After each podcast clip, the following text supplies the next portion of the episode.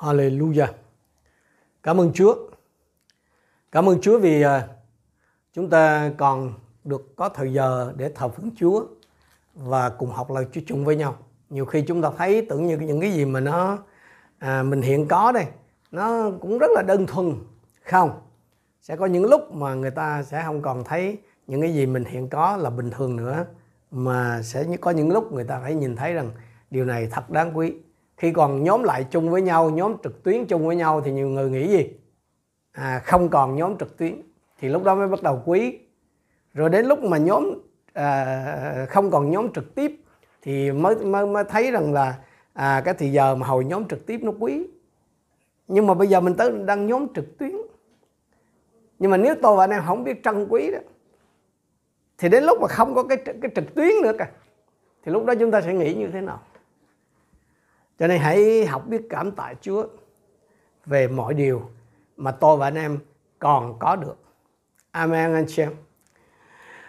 Đại dịch cái Covid này nó đang lan tràn khắp nơi, nó gây tổn hại nghiêm trọng đến nhân mạng cũng như là mọi cái lĩnh vực khác của mọi quốc gia trên thế giới.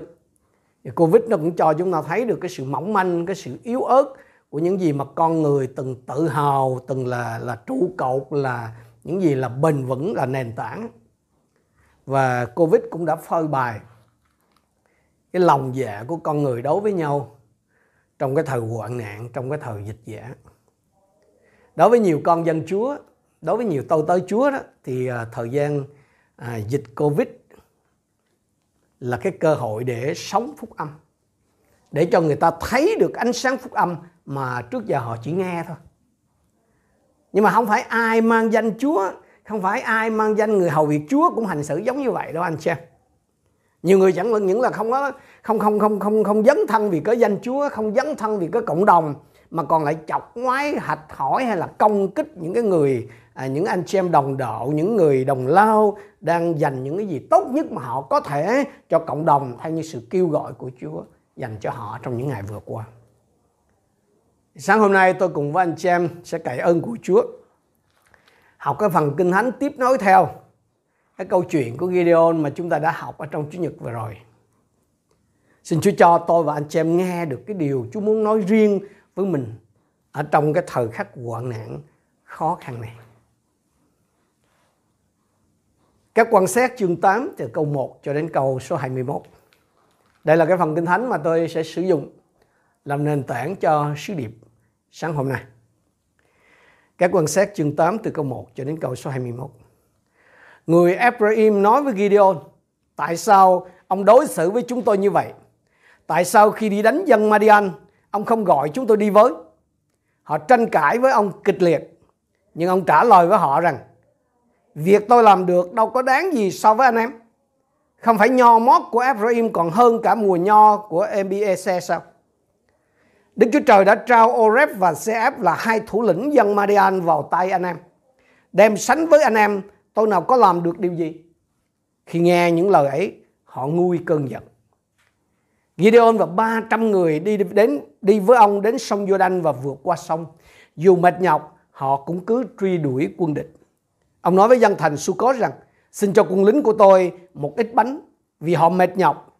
Tôi còn đang đuổi theo Sebach và Saimuna là hai vua Madian. Nhưng các thủ lĩnh Sukkot trả lời, tay ông đã nắm được bàn tay của Sebek và Sanmuna chưa mà bảo chúng tôi phải cấp bánh cho quân lính của ông.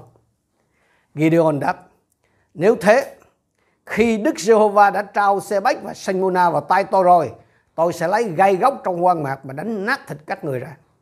Từ đó ông đi lên đến thành Phanuel và cũng nói với dân Phanuel giống như vậy. Dân Phanuel cũng trả lời ông giống y như dân Sukkot đã trả lời. Vì thế ông cũng nói với dân Phanuel rằng khi tôi trở về bình an, tôi sẽ triệt hạ cái tháp này. Bây giờ Sebek và Sanmuna ở tại Cacco với quân lính mình khoảng 15.000 người là số quân còn sót lại của người phương Đông vì 120.000 người có tài đánh kiếm đã bị giết. Gideon đi theo, đi lên theo con đường của dân du mục phía đông thành Nobach và Johebeha tiến đánh trại quân khi chúng tưởng mình bình an vô sự. Sebek và Sanmuna, hai vua Madian chạy trốn nhưng ông đuổi theo bắt được chúng gây kinh hoàng cho cả đội quân của chúng. Gideon, con trai Joach từ chiến trường trở về, ngang qua dốc Here. Ông bắt một thanh niên Sukkot, tra hỏi nó, và nó viết ra tên các thủ lĩnh và trưởng lão của Sukkot là 77 người. Rồi ông đến với dân thành Sukkot và nói, đây là Sebek và Sanmuna mà anh em đã mắng ta rằng tay ông đã nắm được bàn tay Sebek và Sanmuna chưa mà bảo chúng tôi phải cấp bánh cho quân lính mệt nhọc của ông ăn. Vậy ông bắt các trưởng lão của thành lấy trong gai nơi quan mạc mà dạy cho người Sukkot một bài học. Ông cũng phá hủy tháp Phanuel và giết những người của thành ấy. Sau đó Gideon hỏi Sebek và Sanmuna, những người mà các ngươi đã giết tại Thabo ra sao? Hai vua ấy đáp, cũng như ông, mỗi người đều giống như hoàng tử. Ông tiếp, họ là anh em ta, con của mẹ ta. Thật ta thề trước Đức Sô Va hàng sống, nếu các ngươi đã để anh em ta sống thì nay ta không giết các ngươi đâu. Rồi Gideon bảo Giê-the, con đầu lòng mình, hãy tiến lại giết chúng đi. Nhưng chàng sợ không dám rút cơm ra vì chàng vẫn còn niên thiếu. Sebek và Sengmuna nói, chính ông hãy giết chúng tôi đi, vì người thế nào thì sức thể ấy. Gideon tiến đến giết Sebek và Sengmuna và lấy những vòng hình răng hình trăng lưỡi liềm nơi cổ lạc đà của hai vua. Như chúng ta đã biết rằng Gideon là một thanh niên nhút nhát khi được Đức Chúa Trời chọn làm lãnh đạo dân Israel để đánh đuổi kẻ thù là Madian. Tuy ban đầu á thì à, Gideon miễn cưỡng vâng theo lời Chúa, vâng theo cái sự kêu gọi của Chúa. Nhưng mà rồi anh cũng đã làm được công việc rồi Chúa muốn anh làm là chỉ với ba trong quân còn lại đối địch với 135.000 quân. Nhưng Đức Chúa Trời đã can thiệp một cách siêu nhiên và ban cho Gideon à, cái chiến thắng vang dội. Chúng ta đã học trong cái Chủ nhật tuần vừa rồi. 125.000 quân địch đã bị tiêu diệt và hai tư lệnh là Oreb cũng như là CF đã bị chém đầu. Phần kinh thánh mà hôm nay chúng ta học đây tức là tiếp tục cái phần của cái tuần trước ở trong chương trước. Nhưng mà rõ ràng ấy, cái phần kinh thánh này cho mình thấy, không phải người nào của trong Israel cũng vui mừng phấn khởi trước cái chiến thắng vĩ đại mà Chúa ban cho Gideon và cái đạo quân của anh ấy đâu. Có một số người trong Israel thời bấy giờ đã quan tâm đến lợi ích, cũng như là danh tiếng cá nhân họ hơn là những gì mà Đức Chúa Trời đã làm cho dân tộc của họ. Họ đã thất bại trong cái việc nắm lấy một cái bức tranh lớn, anh chị. Họ đã quá tập chú là cái quyền lợi ờ, của riêng họ mà thôi. Tương tự như ngày hôm nay đó, những người mà đang à, chống tiêm vaccine Covid-19 này đó, họ không hề nghĩ đến cái lợi ích chung của cộng đồng. Cái phần kinh thánh hôm nay thì sẽ cho phép tôi và anh em nhìn lướt qua hai cái phương diện của tính cách con người. Một mặt chúng ta có thể nhìn thấy cái sự kiêu ngạo của những người không hề quan tâm à, gì hết. Họ chỉ có cái chỉ có cái, cái bề ngoài thôi. Họ ngoài cái việc là họ quan tâm tới cái cái sự kiêu ngạo và cái sự vinh hiển của họ thôi. Mặt khác là tôi và anh chị em cũng có thể nhìn thấy những con người luôn hành động vì vinh hiển Chúa. Một số người chỉ hành động vì cái cái lợi riêng của họ và một số người luôn hành động vì vinh hiển Chúa. Thời nào cũng vậy thưa anh chị em. Thời nào cũng vậy. Tôi cảm tạ Chúa vì những tôi tới Chúa những con dân Chúa trong những ngày vừa qua, công khai có, âm thầm có, đã dấn thân thực thi cái chức vụ Chúa giao giữa cái cơn đại dịch này. Chúng ta sẽ nhìn thấy được trong phần kinh thánh này, một số người là chẳng quan tâm chi cả, ngoài cái chính họ thôi. Và một số khác ấy là bền bỉ, bền đổ, kiên trì, đối mặt với những chống đối chỉ trích và những cái bất lợi phủ vây họ có ba cái loại người khác nhau được nêu danh ở cái phần kinh thánh hôm nay. Đó là cái người kiêu căng, cái người khinh dễ và những người kiên trì. Tôi chọn cho cái tựa đề cho cái sứ điệp. Đó là tam diện nhân tình là như vậy. Chúng ta sẽ cùng nhau xem xét, học hỏi và soi mình, thử xem mình thuộc cái loại người nào trong cái phần kinh thánh của ngày hôm nay thứ nhất đó là một số người kiêu căng một số người kiêu căng sau khi quân Madian bị đánh bại và tháo chạy đó, thì à, Gideon sai sứ giả đến với cái à, chi phái Ephraim và và yêu cầu họ tiếp sức để truy đuổi quân thù. Và chi phái này đã làm theo cái yêu cầu và đã giết được hai tướng giặc là Madian và đem hai cái thủ cấp đến nộp cho Gideon. À, chúng ta đã học cái đó trong chương 7 câu 4 câu 5 nhưng mà khi họ gặp Gideon ấy họ bắt đầu công kích phê phán không họ muốn biết là tại sao họ không được mời tham gia chiến trận ngay từ đầu. Cái câu số 1 người Ephraim nói với Gideon, tại sao ông đối xử với chúng tôi như vậy? Tại sao khi đi đánh dân Midian, ông không gọi chúng tôi đi với? Họ tranh cãi với ông kịch liệt. Họ công kích Gideon kịch liệt với lý do là ông không, đã không gọi họ đi đánh giặc. Thế nhưng mà liệu đó có phải là cái lý do chính mà chi phái này gây sự với Gideon lúc này không?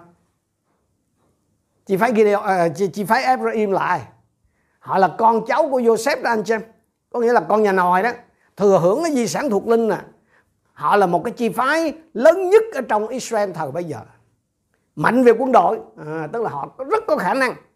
Và cái đặc biệt ấy của cái cái chi phái này Ephraim này là cái địa điểm Silo mà nơi có cái đền tạm của Israel là nằm trên cái phần đất của chi phái họ có nghĩa là gì? Họ có uy tín, có ảnh hưởng lớn lớn nhất ở trong Israel. Thế nhưng mà Ephraim là luôn chọn cái chỗ đứng sai ở trong những cái công việc thiên liêng. Về sau ở trong thời ờ, dép the đó, thì cái chi phái này lại cũng kiếm chuyện với cái lý do tương tự. Anh chị em có thể xem ở trong chương 12 đó. Nhưng mà khác với Gideon nè dép the là ông quánh vô một trận tơi bời. À có thể nói rằng Ephraim rất là nóng cháy nhưng mà là nóng cháy đối với đời anh chị em. Nóng cháy theo cái kiểu của đời chứ mà nguội lạnh với trời. À, nếu là cái phiên bản thời kỳ cuối đó thì Ephraim đây đích thị là à, những thành viên thuộc hội thánh Laodice. Ephraim là chi phái nổi tiếng với cái chuyện cà khì kiếm chuyện kiêu ngạo và ích kỷ. Trong phần kinh thánh hôm nay thì chúng ta thấy thì dân Ephraim nó ganh tị với chiến thắng của Gideon họ tiếc nuối cái cái cái cái món chiến lợi phẩm cái xù mà họ không được. Họ nổi giận họ cay cú vì họ không phải là đối tượng được người ta xưng tụng được người ta hoan hô được người ta ngưỡng mộ. Ephraim là cái loại người hoàn toàn ích kỷ. Họ có thể có hoặc là rất có khả năng nhưng mà tất cả những gì họ làm á, đều chỉ nhằm là đánh bóng cái tên tuổi hay là thu hút cái sự chú ý của người khác mà thôi. Những người này họ không bao giờ xung phong đi trước hết đó chỉ chờ người ta làm gần xong rồi á mới nhảy vô để tranh công theo cái dạng là giấy máu ăn phần đó anh chị. Họ không bao giờ khởi động cái việc gì đó nhưng mà rất là giỏi phê phán chỉ trích người khác. Những cái người mà đang cố gắng làm một việc gì đó cho Chúa. Cho nên ngày hôm nay chúng ta à, không có hiếm khi thấy không có tức là chúng ta thường xuyên thấy những cái con người là không làm gì hình như trực sẵn ở đâu trên mạng vậy đó hãy có ai làm gì là y như rằng là chạy vô sửa lưng, ném đá? Đó. Abraham. Nếu tôi muốn hỏi hai cái câu kinh thánh này để anh em có thể tự test xem mình thử có thuộc cái cái loại người này không.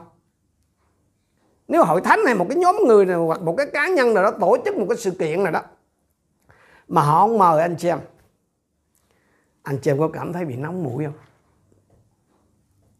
Nếu một anh chị em nào đó trong hội thánh mà mà mà trong mắt của anh chị em ấy là họ kém hơn anh chị em mọi bề, mà được Chúa sử dụng thành công trong một cái sự kiện nào đó, trong một cái mục vụ nào đó, mà được ai nấy đều công nhận, thì anh chị em có thật sự vui không? Thật sự công nhận không? Hay là về biểu theo cái kiểu mà ai gì, chẳng qua cái này là ăn mai đó nếu cả hai cái câu trả lời này mà anh em nói là yes, thì anh chị em là Abraham thứ thiệt rồi đó là người kiêu căng đó. Khi bị dân Abraham kiếm chuyện đó, thì anh chị em để ý Gideon xử lý như thế nào. Chúng ta xem câu 2 câu 3 nhưng ông trả lời với họ rằng, việc tôi làm đâu có đáng gì so với anh em. Không phải nho mót của Ephraim còn hơn cả mùa nho của ABC sao? ABC tức là cha của của của Gideon. Đức Chúa Trời đã trao Oreb và Seb là hai thủ lĩnh dân Madian vào tay anh em. Đem sánh với anh em tôi nào có làm được điều gì. Khi nghe những lời ấy, họ ngu giận.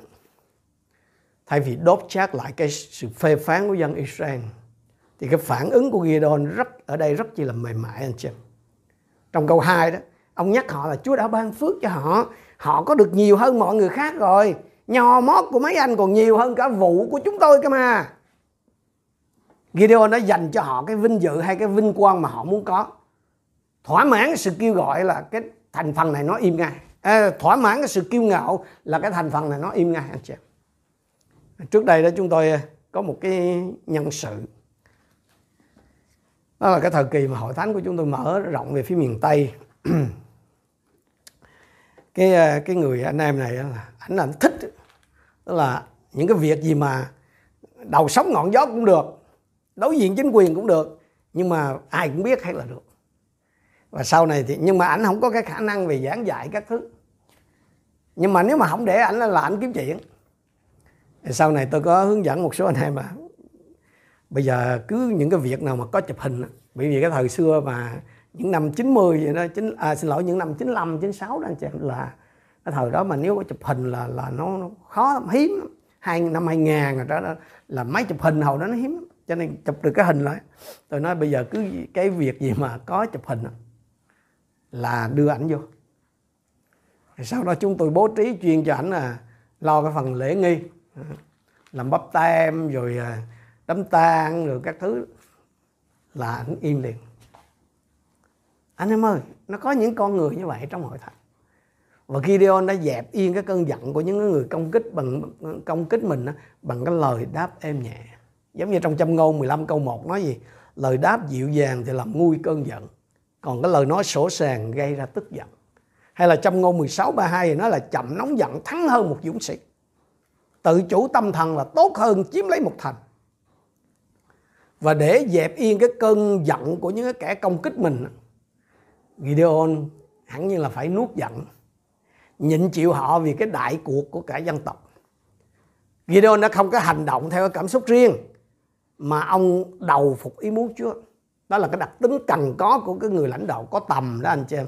Tức là không có để những cái chuyện vụn vặt nó ngăn trở cái mục tiêu của mình. Nhân đây thì tôi cũng muốn nhắn gửi đến quý tội tớ Chúa và những anh chị em đồng đạo đang ngày đêm lao nhọc trong cái công tác thiện nguyện giữa cái cơn đại nạn này. Hãy nhắm cái mục đích mà tiến. Đừng có tốn thời giờ cho những cái chuyện vụn vặt bên đường anh em đừng quá quan tâm tới cái những người họ vỗ tay với cái công việc làm của anh em. Và anh em cũng đừng có quan tâm gì đến cái những cái lời chỉ trích phê phán. Hãy nhắm vào cái mục đích mà Chúa kêu gọi anh em làm, rồi hãy làm cho trọn. Khá nhớ rằng là một khi mà anh chị em thật sự làm một điều gì đó cho Chúa, thì anh chị em cũng cần phải sẵn sàng để gì? Để bị chỉ trích để bị phê phán từ những người không làm gì. À, anh em phải chấp nhận cái chuyện đó là vậy đó. À. khi mà người ta công kích anh chị em khi mà người ta công kích cái động cơ và cái nỗ lực của anh chị em thì rất là dễ dàng để mình thối lui. Rất là dễ dàng để cho phép cái sự giận dữ nó cai trị trong lòng mình. Rất là dễ để mình ăn miếng trả miếng mà mình quật lại mình kể tội họ bla bla bla. Nhưng mà đó không phải là cái cách của một cái người lãnh đạo có tầm khi cái sự công kích nó đến thưa anh chị em và chắc chắn nó phải đến chúng ta hãy làm như Gideon là tập tành kiểm soát cái cảm xúc của mình. Thay vì thối lui vì có cái sự công kích của người ta tôi và anh em phải nhắm phải giữ mắt mình đó, nơi cái mục tiêu mà Chúa đã định.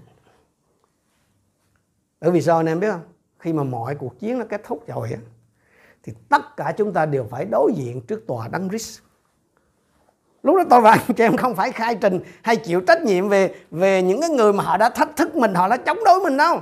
Tôi và anh chị em chỉ sẽ phải khai trình trước Chúa về những gì mà Chúa giao cho chúng ta. Tôi và anh em chỉ phải khai trình trước Chúa về những gì mà Chúa bảo mình làm.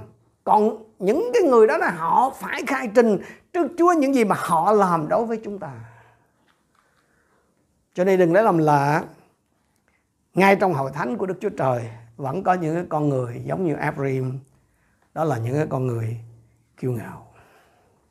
Họ không làm nhưng mà ai làm công việc Chúa là họ đều kiếm chuyện họ đều tìm cách để ngăn trở gây gỗ.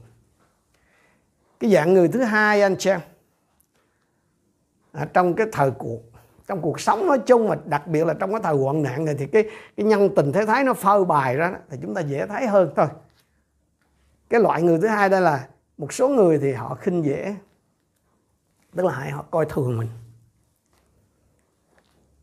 Chúng ta sẽ xem cái câu ờ, số 5.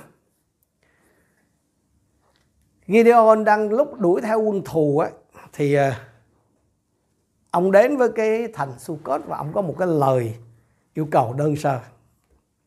Ông nói với dân thành Sukkot rằng, câu số 5 Xin cho quân lính của tôi một ít bánh vì họ mệt nhọc.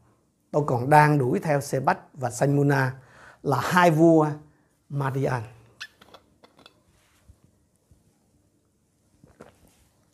Khi Gideon và cái đạo quân của mình đang, trong cái lúc mà truy đuổi quân thù đó, anh chị em, thì họ cần có sự ủng hộ về thức ăn để có sức đi chiến đấu.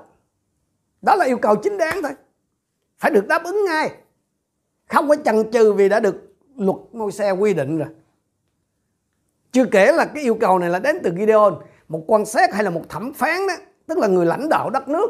Đó là lệnh của nguyên thủ quốc gia trong thời chiến mà. Anh em ơi, cái người ra trận đó, cái người đang đi đánh trận đó, họ cũng cần, tức là họ cũng có nhu cầu. Chứ không phải là họ không có nhu cầu. Nhiều khi tôi và anh em hay xét nét hay dò hỏi những cái người đi làm từ thiện nhưng mà có bao giờ chúng ta dâng cho mấy cái ông đó không? Hay là mình chỉ dâng cho cái mình nói à dâng cho người nghèo bấy nhiêu người kia bấy nhiêu. Người có bao giờ anh chị em à, à, à, hiểu rồi là họ sẽ dùng cái gì họ ra đi họ ăn uống này kia khác nào không? Nhiều khi chúng ta rất là vô tình Gideon có một cái nhu cầu rất là chính đáng và cái đội quân của ông có một cái nhu cầu chính đáng vì đó là luật quy định vậy đó. Gideon đến với cái hai cái thành phố này là thuộc cái chi phái Gad anh chị em. Tức là một trong 12 chi phái của Israel chứ không phải dân ngoại đâu. Thế nhưng mà thay vì sốt sắng ủng hộ cái yêu cầu của người được Chúa chọn thì những người lãnh đạo của hai thành phố này đều từ chối một cách sổ sàng họ nói với, với, với Gideon là trong câu 6 đó ông đã cầm chắc trong tay ông sinh mạng của Sebach và Sanmuna chưa mà chúng tôi phải lấy bánh cho binh lính ông ăn những người này họ đang chơi trò chính trị đó anh chị. Họ đang chơi trò chính trị với những gì thuộc về Chúa đó. nói cách khác là họ bảo gì? Nếu anh chưa nắm được tài vua nếu anh chưa nắm được vua của họ trong tay thì anh chưa thật sự được gọi là thắng trận. Nếu chúng tôi giúp anh rồi rồi rồi, rồi à, mà mà anh anh bại trận thì những cái vị vua đó quay trở lại rồi trừng phạt chúng tôi. Vì cái tội giúp anh à. Đây trả giải những cái người dân mà thuộc cái chi phái gát này nó giống nhiều người mà họ làm chính trị ngày hôm nay. Tức là họ luôn ngồi đợi gió nó đổi chiều. Họ, họ họ chờ là mọi chuyện mà gần như ngã ngủ rồi họ mới đưa ra quyết định. Họ dám chịu trách nhiệm. Những người này là họ sợ hãi khi mà họ khi mà họ quyết định đứng về phía Chúa. Họ sợ hãi khi phải quyết định là ủng hộ công việc Chúa cơ nghiệp Chúa bởi vì họ không tin thì khi những cái người Sukkot và người Phanuel này từ chối hỗ trợ cho công việc Chúa, thì anh em biết gì không? Họ đã thể hiện cái cách rõ ràng là họ đang chống đối công việc Chúa. Ở đây họ chỉ nghĩ đơn thuần thôi, đúng không? Có thể người ta nói, không, tôi chỉ, tôi sao tôi không có chống đối gì Chúa đâu Tôi chỉ không có giúp đỡ lương thực thôi. Nhưng mà khi họ từ chối Gideon và đội quân của ông thì họ đã thật sự phạm tội gì anh em biết không? Tiếp tay cho kẻ thù. Những người này đã không biết cảm tạ Chúa vì những gì Ngài đã làm cho họ qua Gideon và đội quân của ông. Và cũng giống như Ephraim đó. Những người này cũng chỉ muốn vạch tội Gideon và lo bảo vệ cái lãnh địa nhỏ bé của họ mà thôi. Và họ thất bại nhận ra rằng gì? Bởi cái việc cung cấp lương thực cho Gideon thì họ có thể được bảo đảm một cái tương lai đầy phước hạnh. Và tất cả đó, những gì họ quan tâm chỉ là giữ nguyên cái hiện trạng vốn có mà thôi cái sự ích kỷ đó chúng ta có thể thấy rất là rõ trong cái kỳ à, dịch giả này. Ngày nay trong có có rất là nhiều cái loại người này trong hội thánh anh xem tức là những người su cốt với lại là Phanuel. Có nhiều lắm ở trong cộng đồng dân chúa. Họ chọn cái thế đứng trung lập theo cái kiểu mà tọa sơn quan hổ đấu đó. À. khi thấy sự việc xảy ra mặc dù họ là người của công chúng là những người lãnh đạo hội thánh nhưng họ không lên tiếng họ họ không lên tiếng. Cái lúc mà cần lên tiếng họ không lên tiếng. Họ theo Chúa, thờ Chúa, nhưng mà miễn là cái tình trạng của họ là tình trạng lối sống hôn nhân, việc làm, chức vụ, nó không bị tổn hại, không bị thay đổi là được. À. cái tư tưởng mà sợ là cái một một con bươi mà năm mười con ngổ đó, họ sợ, họ không lên tiếng. Mà lẽ ra là cái người đứng đầu cần phải lên tiếng trong lúc dầu sôi lửa bỏng như vậy. Nhưng mà tôi nói với anh chị em điều này, ở trong cái việc hầu việc Chúa đó trong cái việc phục vụ Chúa nó nó không hề có cái vùng xám đâu. Anh chị em không thể trung lập trong cái việc là, là là theo Chúa. Anh chị em không thể trung lập trong cái việc là phục vụ Chúa. Anh chị em không thể trung lập trong cái việc là sống cho Chúa. Chúa Giêsu đã nói rất là rõ trong Matthew 12 30 gì? Ai không ở với ta là chống lại ta. Ai không liên kết với ta thì tàn tác. Anh chị em đang thuận với Chúa hay là đang nghịch lại với Chúa? Những ai mà từ chối ủng hộ công việc Chúa đó thì sẽ không cũng sẽ không giúp đỡ cho những người hầu việc Chúa. Những ai mà không tôn trọng công việc của Đức Chúa Trời thì cũng sẽ không bao giờ tôn trọng những người hầu việc Chúa. Nhiều khi chúng ta không có thấy cái cái, cái điều đó. Khi khi mà tôi và anh em từ chối dân hiến với công việc Chúa khi tôi và anh em từ chối dự phần trong cái công việc Chúa khi tôi và anh em ờ, từ chối không có tôn trọng công việc của Chúa đó thì chúng ta không chỉ phạm tội ích kỷ đâu tức tức là mình không chỉ là phạm tội là là chỉ biết đến cái quyền lợi của mình thôi mà còn phạm tội trong cái việc tiếp tay đối với kẻ thù. Mà khi khi mà mà, mà tiếp tay kẻ thù thì cái hậu quả nó sẽ xảy ra như thế nào? Vì có hai cái thành phố này đã từ chối giúp đỡ. Nên Gideon đã báo trước cái án phạt dành cho họ khi ông chiến thắng hoàn toàn. Đó là cái giá phải trả cho cái việc chống lại Chúa và công việc của Ngài lưu ý là Gideon không có bảo rằng là nếu mà ông nói gì, khi ta trở về, ông không có nói nếu ta trở về, không, ông nói là khi ta trở về. Đây là điểm khác biệt giữa cái người tin cậy Chúa và những người không tin. Dù cả hai đều là con dân Chúa, dù cả hai đều là lãnh đạo. Nhưng mà cái người tin cậy Chúa sẽ nói gì? Khi ta trở về. Kinh thứ nhì, chương 5 câu 10 vì tất cả chúng ta đều phải trình diện trước tòa án đấng Christ để mỗi người nhận lãnh tùy theo điều thiện hoặc ác mình đã làm lúc còn trong thân xác. Hãy ghi nhớ cái điều này, anh chị em. Sẽ có một ngày mà tôi nghĩ thì ngày đó cũng gần lắm rồi đó.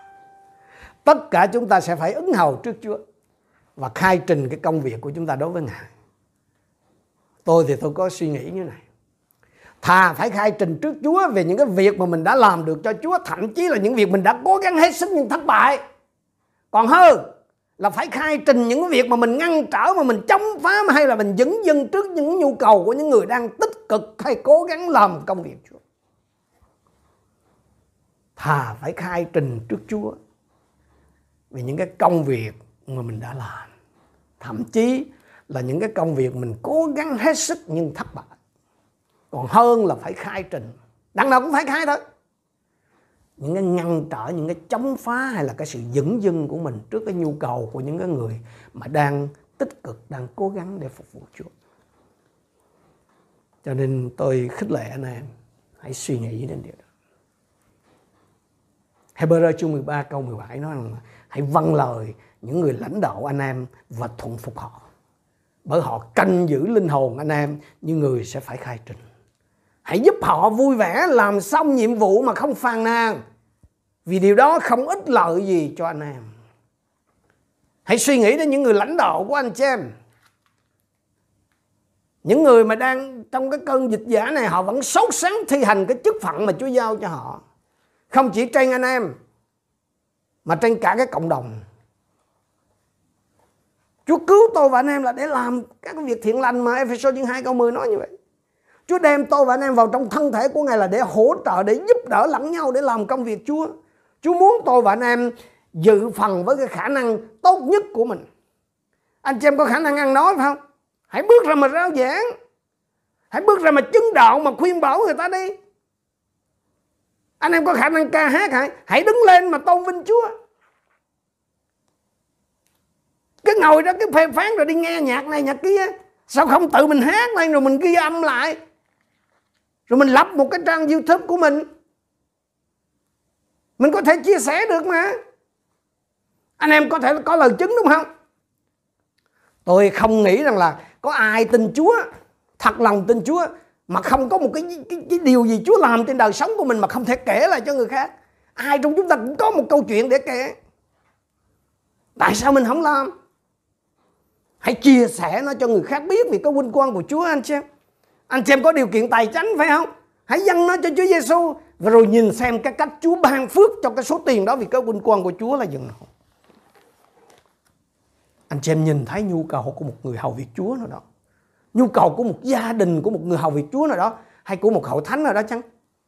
Hãy chia sẻ cái điều anh em đang có để giúp đỡ, để khích lệ cá nhân đó, gia đình đó, hội thánh đó, để họ tiếp tục cái cuộc đua mà Chúa đã gọi họ vào. Hãy đứng lên và tích cực tham gia công việc Chúa.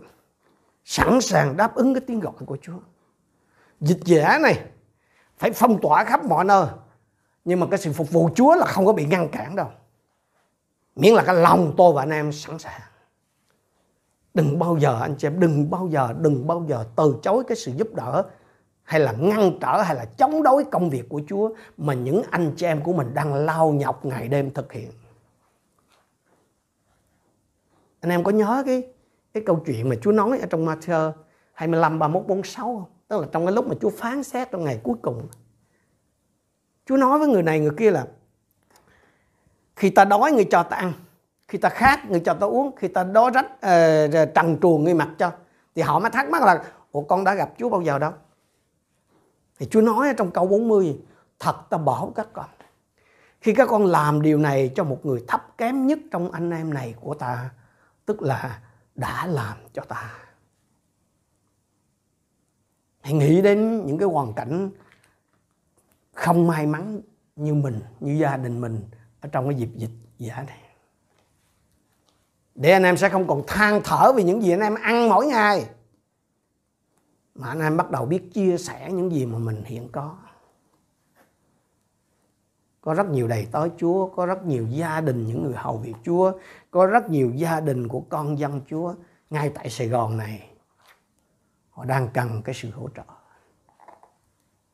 Hãy làm, anh chị em, hãy làm với cái khả năng tốt nhất mà Chúa giao cho anh chị em. Như vậy thì có cái loại người đầu tiên là những người thuộc cái chi phái Abraham là những người kiêu ngạo. Có những người thuộc cái chi phái Gad là những người khinh dễ hay là coi thường người khác. Nhưng mà tạ ơn Chúa bao giờ cũng vậy. Có một cái nhóm người khác, có thể họ ít hơn. Họ là những người kiên trì. Họ là những người kiên trì. Trong khi một số người bước đi trong sự kiêu ngạo, số khác thì chơi cái trò chính trị trong cái việc quyết định tham gia hay là không, thì Gideon và những cái người lính của anh ấy là vẫn kiên trì trong cái công việc Chúa đã gọi họ làm. Đó là cái tâm gương tốt cho những ai trong chúng ta mong muốn trở nên người trung tín trong công việc Chúa. Họ đã làm cái công việc đó như nào? Đó là bất chấp cái sự công kích của cái chi phái Ephraim và sự từ chối phủ phàng của cư dân hai cái thành phố thuộc cái chi phái Gad thì Gideon và đội quân của ông vẫn tiếp tục truy đuổi cái quân Madian. Câu số 4 đó là dù mệt nhọc họ cũng cứ truy đuổi quân địch. Mệt mỏi, đói và rất cần được nghỉ nghỉ ngơi nhưng họ vẫn tiếp tục đó là thái độ đáng rất đáng học tập đối với mỗi một chúng ta. Trong những ngày vừa qua tôi nhìn thấy trên Facebook hình ảnh của những anh em đi uh, phân phát nước uh, khử khuẩn HOCl hay là uh, tiếp tế rau củ quả hay là làm những cái việc thiện nguyện khác. Tôi nhìn thấy cái hình ảnh tương đồng ở đây. Họ lao đi ở trong các công việc mặc dù họ tôi biết là có những cái lúc mệt nhọc vô cùng. Chúng tôi đã từng à, tham gia, đã đang làm nhiều cái cái công việc từ thiện cho nên tôi, chúng tôi hiểu cái điều này. Không chỉ mệt về phần xác đâu, nhưng mà cái lần này dịch dạ đó thì nó có nguy hiểm cả đến tánh mạng nữa. Sự sống của họ bị đe dọa nữa. nhưng mà họ cũng cứ truy đuổi có khi nào anh chị em đã ấm áp cái tư tưởng là ngồi xuống nghỉ trong khi người khác vẫn còn đang làm việc? Vì có mọi việc chưa xong có khi nào anh chị em đã từng chọn cái cách là giảm tốc độ tức là chọn việc nhẹ việc dễ còn để việc nặng việc khó việc đòi hỏi hy sinh cho ờ, cho người khác trong khi mà mà mà, mà làm công việc Chúa? Hẳn nhiên là tôi và anh em luôn viện dẫn rất là nhiều lý do cho những cái quyết định đó. Anh em biết ở đâu ra những cái ý tưởng thụt lùi với lại lại ờ, giảm tốc đó không? Chắc chắn là nó không đến từ Chúa đâu, mà nó đến từ kẻ thù của chúng ta, là ma quỷ. Nó đã gieo những cái tư tưởng thối lui, ẻ oải, cầm chừng ấy vào trong tâm trí của chúng ta. Nhằm gì? Nhằm đem tôi và anh em ra khỏi cái kế hoạch của Đức Chúa Trời. Hãy anh chị em, hãy kiên trì. Hãy bền đổ như Gideon và những người lính của anh ấy. Esai 40 30 bảo rằng là gì? Người trai trẻ cũng có lúc mòn mỏi, mệt nhọc. Do đó cái chuyện mệt mỏi trong khi làm cái công việc là rất là bình thường, kể cả làm từ thiện nha. Từ thiện nó cũng có những cái chuyện mà chỉ có người ở trong cuộc mới hiểu nổi là nó khiến chúng ta nản lòng, cung cực.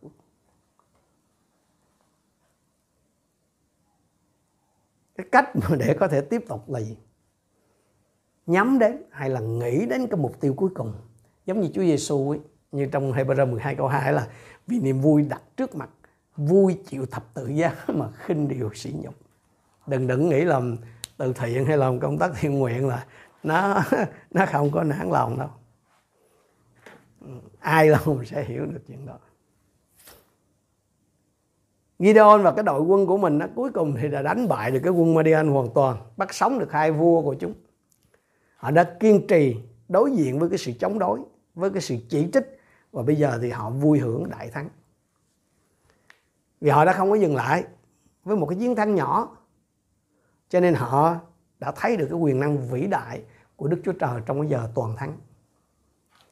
Bất kỳ ai mà không có chấp nhận bỏ cuộc. Bất kỳ ai mà kiên trì theo đuổi cái ý muốn của Đức Chúa Trời thì sẽ nhìn thấy cái cách Chúa sử dụng họ một cách lớn lao. Đó là lời hứa của Chúa. Chúa nói gì? Chớ mệt mỏi trong khi làm việc thiện. Galatia chương 6 câu 9. Vì nếu chúng ta không nản lòng thì đến mùa chúng ta sẽ gặp.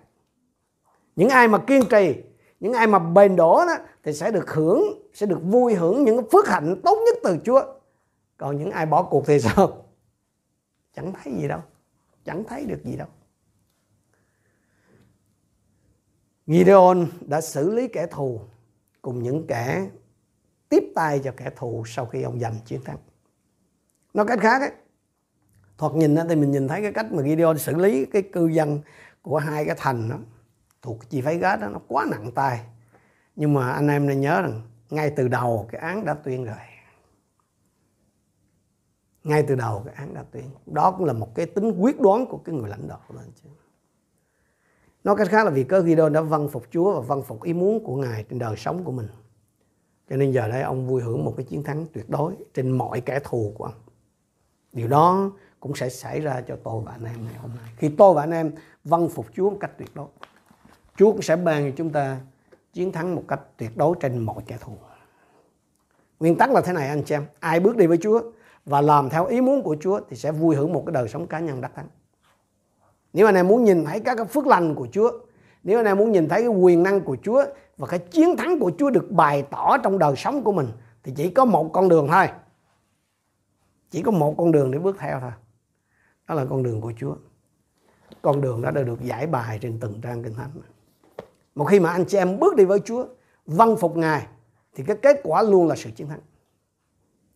Một khi còn một khi mà anh em đi ngược lại với Ngài, thì ngoài sự thất bại, chẳng còn gì để mong đợi nữa đâu.